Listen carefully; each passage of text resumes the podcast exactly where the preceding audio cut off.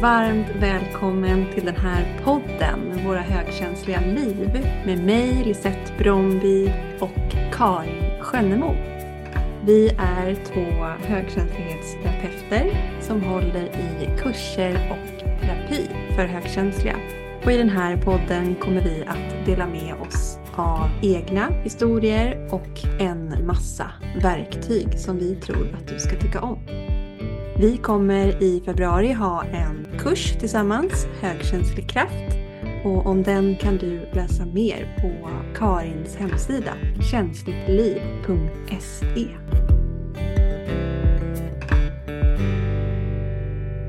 Hej Lisette!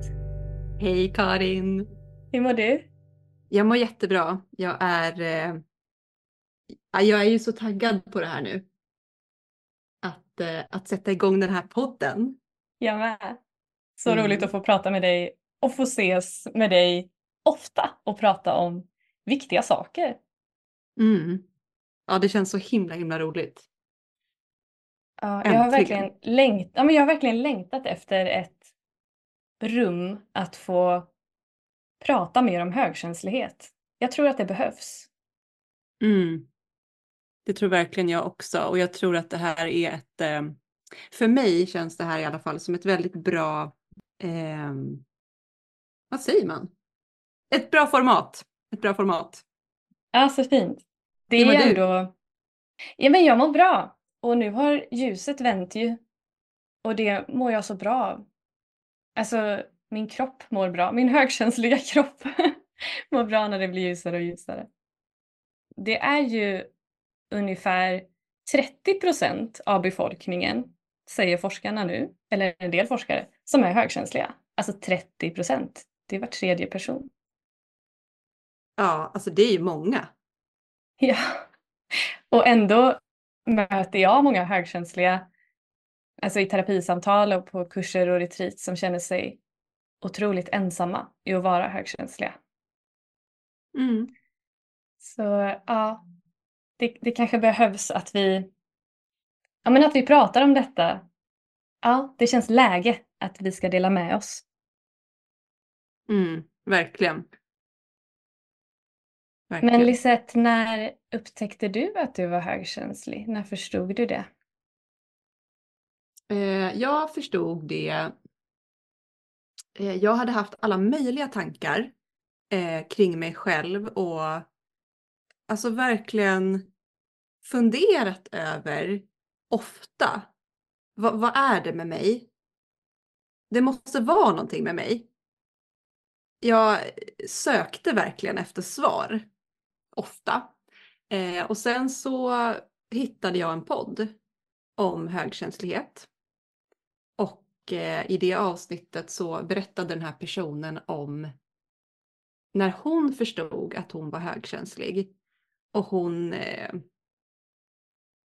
ja men hon var ju helt euforisk när hon berättade hur det kändes för henne när hon förstod. Så jag lyssnade på det här avsnittet och kände ju bara så här wow, alltså det här är ju, det här är ju jag också.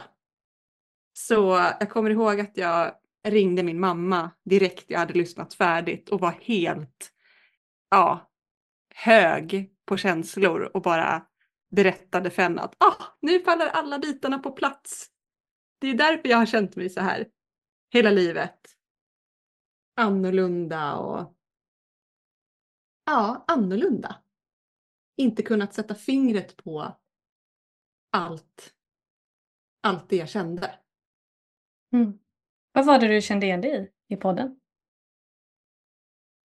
Jag kommer typ inte ihåg, men, men det, som, det som fastnade, eller om jag ska försöka komma ihåg så är det nog ehm, aha, det är inget fel på mig. Det är det jag kommer ihåg. Att aha, det finns fler som funkar som jag. Ja. Mm. Ja, Det är ju en otrolig Och- känsla. Mm. Ja men väldigt eh, Ja men verkligen som att så här knäckt koden till någonting.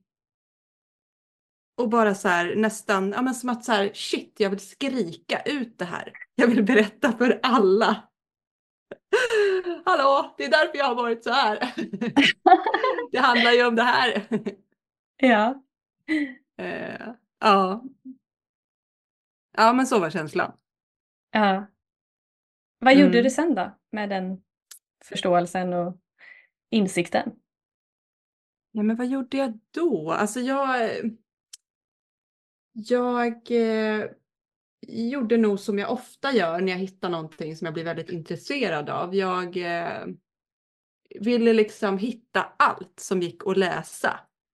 Eh, läsa böcker, eh, leta efter fler poddar, eh, bara grotta ner mig så mycket jag kunde för att, för att lära mig ännu mer eh, om mig själv och, hur- och hur jag fungerar. Så jag var nog i en liten bubbla. ja. Mm. ja. Och nu är du HSP-terapeut. Ja, precis. Vägleder andra också. högkänsliga. Ja. Ja. Ja, gud, det är ju... Ja, wow. Och att få, att få dela det som vi, som vi vet nu, de verktygen som vi har fått. Att verkligen få förmedla att du behöver inte, livet behöver inte alls vara tungt. Eh, ditt liv är inte dömt att misslyckas bara för att du är högkänslig. Precis. Att istället få verkligen ehm, ja, men få dela att det är en superkraft och du kan verkligen använda det till din fördel. Och du kan ha ett jätte, jätte, jättebra liv. Eller hur? Och att man Ja. kan också ha ett jättebra liv tack vare sin högkänslighet. Precis så. Exakt. Det kommer ju med en, en massa, massa bra egenskaper som, som vi verkligen kan dra nytta av. Ja, jag brukar tänka att, högkäns- att vara högkänslig är som att leva i ett bredare register. Att eh, uppleva livet ja, men, ännu större på något vis. Alltså det är inte rätt att vara högkänslig och, och fel att inte vara det, utan det är bara ett annat sätt att vara. Ja, men att ha liksom högre toppar när man har toppar och djupare dippar när man har dippar. Och känna känslor extra starkt, ta in ännu mer intryck och, och bearbeta dem djupare än vad icke-högkänsliga gör. Det är som att leva ja, men, mer expanderat i alla lägen och reglagen mer påslagna. Men sen det Mm. som man lär sig då, eh, till exempel på en terapeututbildning så som vi har gått eller i att eh, vara klient hos en högkänslighetsterapeut eller lära sig om de här verktygen, det är ju att eh, bli vad heter det, förman var jag på säga. Det känns så gammaldags det ordet men kapten över de här reglagen, alltså över mixerbordet. Så att man inte Ja. måste ha allt fullt påslaget hela tiden. Verkligen. Precis. Mm. Men jag känner någonting- verkligen... Ja, skulle du säga Säg, nej, säg du. Nej, men jag känner verkligen igen mig i det som, som du berättade om, att eh, ha känt sig annorlunda. Kanske att man ändå har förstått att det är någonting som skiljer en från en del andra. Jag kan ju inte se att jag har vuxit upp med högkänsliga föräldrar till exempel, även om forskning säger att det förmodligen går i arv. Men ja, jag har verkligen känt mig udda när jag var barn. Ja, precis. Jag fick också Så- höra att jag var väldigt blyg. Ja, just det. Mm. Eh, och det, det är ju inte alla högkänsliga som är, men många högkänsliga är ju introverta. Min känslighet gjorde också att jag, ja, men jag hade mycket integritet. Kände inte att jag tålde någonting. Jag fick höra av vuxna omkring mig, eh, kanske främst när jag började skolan, att eh, jag måste härdas för att tåla mer. Jag måste få skinn på näsan. Och hur mycket de än försökte härda mig så blev det inte bättre. Och då kände jag mig otroligt fel som var så överkänslig och så rädd och oroligt lagd. hade mycket katastroftankar och tålde inte kritik. Eh, och jag bara försökte och försökte bli en mer tålig person. Och jag byggde upp fasader och murar runt omkring mig för att bara tåla den här läskiga världen. Det gick inte. Det blev så ensamt och trångt bakom de där murarna. Ja. Men när, när, eh, när förstod du att du är högkänslig? Ja, men det kom när jag var 26 tror jag. 26, 27. Då hade ju jag gått i terapi, massa olika typer av terapi i mitt vuxna liv för att bara försöka KBT bort min högkänslighet. Ja. eh, och bli liksom, ja men jag har verkligen varit en sökare, precis som du också berättade. Och Mm. försöka hitta vad är nyckeln till att jag är som jag är och vad är det för fel? Det hade jag också som en idé att det var något fel. Men sen läste jag en bok om högkänslighet eh, som heter Drunkna inte i dina känslor av Doris Dahlén och Magan Hägglund. Och de använde ordet starkskör i den boken och jag, jag bara fick som en, det var som en blixt från en klar himmel. Jag hade hört talas om högkänslighet innan, alltså ordet, men jag tänkte det kan ju inte vara jag. Jag är ju så hård och stark. Med alla de här fasaderna Ah. och murarna. så, men när jag liksom kapitulerade så, så bara kände jag att men det är någonting med det här. Gjorde ett sånt här själv, självtest som man kan göra på nätet. För högkänslighet är ju inte diagnos, det är ett personlighetsdrag så ingen kan ju lägga den eller sätta den etiketten på en. Utan man kan göra sådana självtest. Gjorde det, checkade i så många punkter där. Jag tänkte gud det måste vara jag. och eh, jag är ofta väldigt snabb på att skrida till handling så jag googlade på högkänslighet Malmö, för jag bodde där. Eh, hittade en föreläsning om högkänslighet. Gick på Mm. den eh, och sen frågade jag hon som hade föreläsningen om jag fick gå i terapi för henne. Och det fick jag. Så då gick jag i HSP-terapi i flera år. Och det bara vände upp och ner på dels allt jag visste om terapi men också eh, det jag visste om mig själv.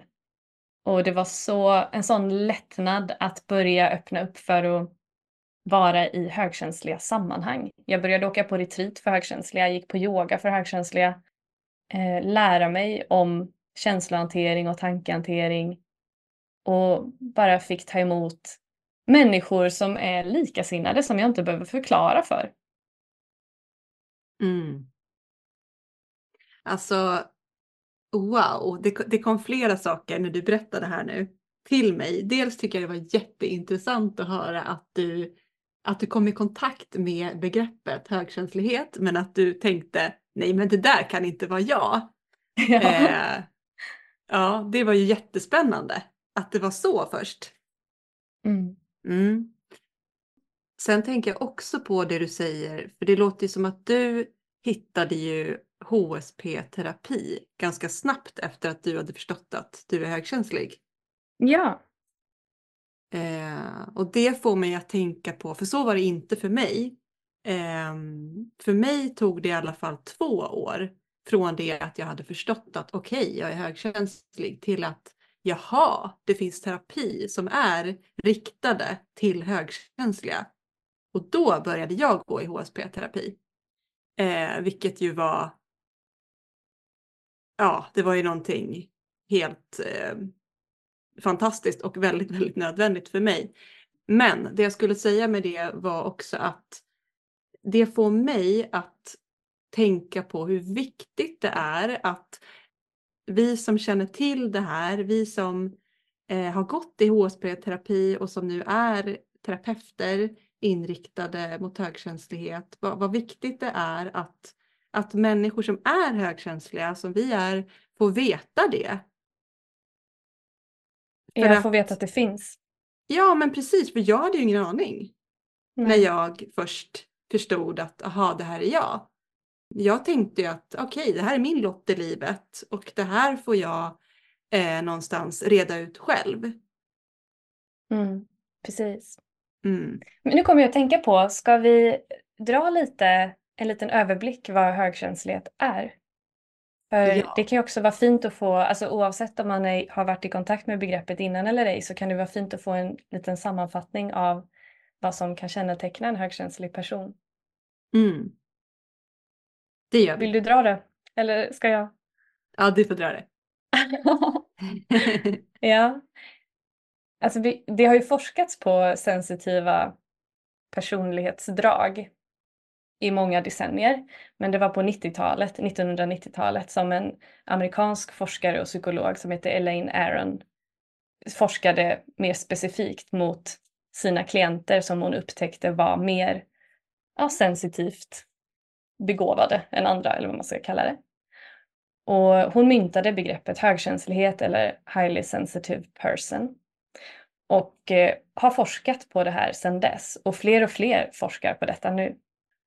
Och hon upptäckte att ja, hon har sammanfattat det med fyra stycken grundegenskaper som förenar högkänsliga personer.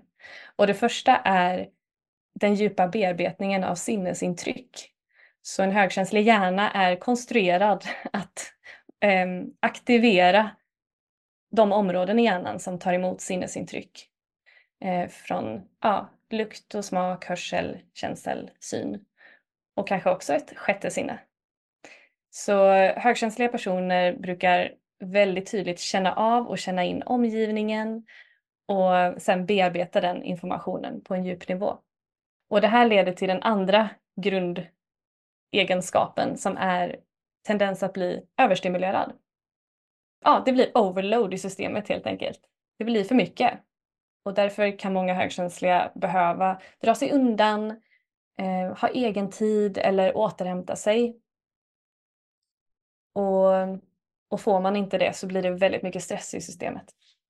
Och den tredje grundegenskapen är empatisk förmåga, en extra empatisk gåva.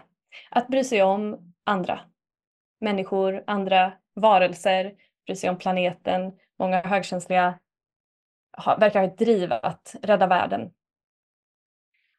Och sen den sista punkten är att vara sensitiv och finkänslig för subtila detaljer.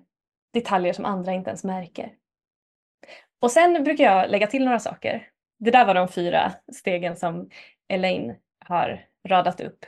Den djupa bearbetningen, överstimuli, empati och subtila detaljer. Men jag brukar också lägga till att man ofta är väldigt anpassningsbar för man känner av och känner in så mycket. Anpassningsbar på gott och ont. Det är ju en fantastisk förmåga att kunna anpassa sig och, och vara bekväm i olika sammanhang. Men det kan ju också bli att man anpassar sönder sig själv. Så man lämnar sig själv. Vad, vad kallas det? People pleaser. Ja. Känner du igen dig i det Lisa? Gud ja. Ja, jag med. Ja. Och sen, eh, men en till sak, vi ser många möjligheter. Alltså där andra människor kanske bara ser en eller två alternativ så kanske vi ser fem, tio, femton, trettiofem alternativ. Och därför är högkänsliga personer ofta väldigt kreativa, eh, idérika och eh, kan känna det som att oj, varför har de inte ens tänkt på det här? Eller man börjar försöka problemlösa åt andra för att man ser att det skulle kunna vara så här, du skulle kunna må så här. Och där i finns ju också det här att vi inte bara har lätt att bli överstimulerade, vi kanske också har lätt att bli understimulerade. Vi måste få använda våra gåvor, för annars blir vi också stressade. Så det är också en liten balans mellan överstimuli och understimuli. Ja. Verkligen. Ja, Mm. och det verkar då som att eh, man har sagt innan 15 till 20 procent av befolkningen är högkänsliga. Nu säger en del forskare 30 procent. Det verkar behövas i en flock att en viss del av individerna är observanta, mer observanta. Så vår evolutionära uppgift verkar vara att skydda flocken från faror. Och också känna in hur flocken mår. Så vi har en viktig uppgift. Hade vi inte haft den uppgiften, hade den inte varit viktig för flocken, då hade vi dött ut. Så högkänslighet behövs. Ja, och det är så fint tycker jag när du säger det så. Det jag tror att många behöver höra just det, att eh, att, ja, men, att vi har en viktig... Eh, vi behövs verkligen för den, den stora flocken. Vi har en Mm. viktig uppgift. Vi har fått den för, för att vi ska ha lite extra koll helt enkelt. Precis. Men vi kan ju inte utföra vår uppgift om vi alltid är överstimulerade och stressade. För då prioriterar ju hjärnan bara att hantera stress. Så hur kan man leva som högkänslig med lätthet i en ofta icke högkänslig värld? Vad är liksom koden för att, för att få blomstra i sin högkänslighet och kunna använda de här förmågorna till sin fördel och till flockens fördel? Mm, Hur precis. gör man Lisette? Hur gör man det gjort? ja? Vad har jag gjort? Ehm, ja men nu, alltså det jag vet nu och det jag är, alltså skillnaden, det jag gjorde förut när jag inte hade de verktyg jag har idag och det jag gör nu det är ju att eh, alltså istället för att hela tiden ha blicken utåt på min omgivning, vad behöver omgivningen här? Som jag hela tiden, så var det ju verkligen förut. Okej, den här personen verkar ha det här behovet, okej men då behöver jag göra det här och här. Att, eh, att rikta fokus inåt istället. Att eh, kolla av, vad, vad behöver jag? Var, var, är, var är jag i allt det här som sker? Vad behöver jag just nu? Alltså den frågan har varit superviktig för mig. Jag tror till och med att den kändes... Jag blev nog överväldigad av frågan tror jag, första gången jag kom i kontakt med den. För Mhm, att den var så, nej men den var så, det var liksom ett helt annat, men som jag, som jag, som jag sa nyss att så här, hela tiden haft blicken utåt. Och sen fråga mig själv, vad behöver jag? Det är ju att titta precis åt andra hållet. Titta på, vad är mina behov här? Alltså Ja. de var liksom så himla förbisedda. Så jag behövde nog vänja mig vid den frågan tror jag. Vad behöver jag och vad drömmer jag om och, och vad skulle vara härligt för mig att välja? Mm. Och det där kan ju vara så läskigt att vända blicken inåt om man är van att alltid ha koll på alla andra. Alltså, för jag känner igen mig väldigt mycket i det. Och att då, och det är en fråga jag får så ofta från högkänsliga klienter och retreatdeltagare. Är jag inte egoistisk då? Och så kände jag verkligen. Ja, precis. Hur var det för dig? Ja, jag känner igen mig jättemycket i det och det har nog behövt vara en process för min del. Ehm, att liksom se att okej, om det inte är egoistiskt, vad är det då? Eh, och tänk om det inte alls är det. Eh, jag kan nog fortfarande behöva påminna mig om det faktiskt, ibland. För att jag har så starkt i mig att ta hand om min flock. Så jag behöver liksom påminna mig om det dagligen tror jag. Att okej, men vad är mina behov här? Och verkligen, verkligen förstå att jag behöver ta hand om mina behov först. För att liksom med lätthet kunna ge av mig själv. Istället för tvärtom. Att, att liksom hela tiden ge till andra när ens batteri är slut för länge sedan. Är en sån skillnad på att få ge till andra när jag har tagit hand om mina behov först. Det blir en sån otrolig skillnad i energin där. Mm, verkligen. Det är väldigt, jag tänker också att det är väldigt stor skillnad för den som tar emot också. Att få ta emot från någon som ger utifrån en grund av lätthet och att vara påfylld. Jämfört med någon som, att ta emot från någon som ger utifrån trötthet eller stress eller tyngd. Ja, verkligen. Det där är ju ett av de verktygen som, men som jag känner är allra viktigaste i mitt liv och som jag också delar med mig av. Ja, kanske det allra viktigaste. Att ta emot sig själv i mötet med andra. Ta emot sig Ja. själv i mötet med omgivningen och att liksom att hela tiden ha några tentakler inriktade till sig själv samtidigt som man har tentakler och är medveten om omgivningen utåt. Men att när man möter andra, när man rör sig i världen, att också bara komma ihåg sig själv. Att känna, okej, okay, hur känns det här för mig? Jag känner min kropp. Det kan vara bara uppmärksamheten nere i kroppen eller känna sitt andetag eller bara förhålla sig till det som är runt omkring genom att fråga, okej, okay, hur, hur är det här för mig? Håller jag med om det här? Vad vill jag göra med det här som jag är medveten om? Det är som att ha en dialog med sig själv. Att man själv får ingå i omvärlden och i världen. Ja men verkligen så. Precis, och det kan ju vara Ja precis, det blir ju, det blir ju väldigt nytt att börja göra på det sättet.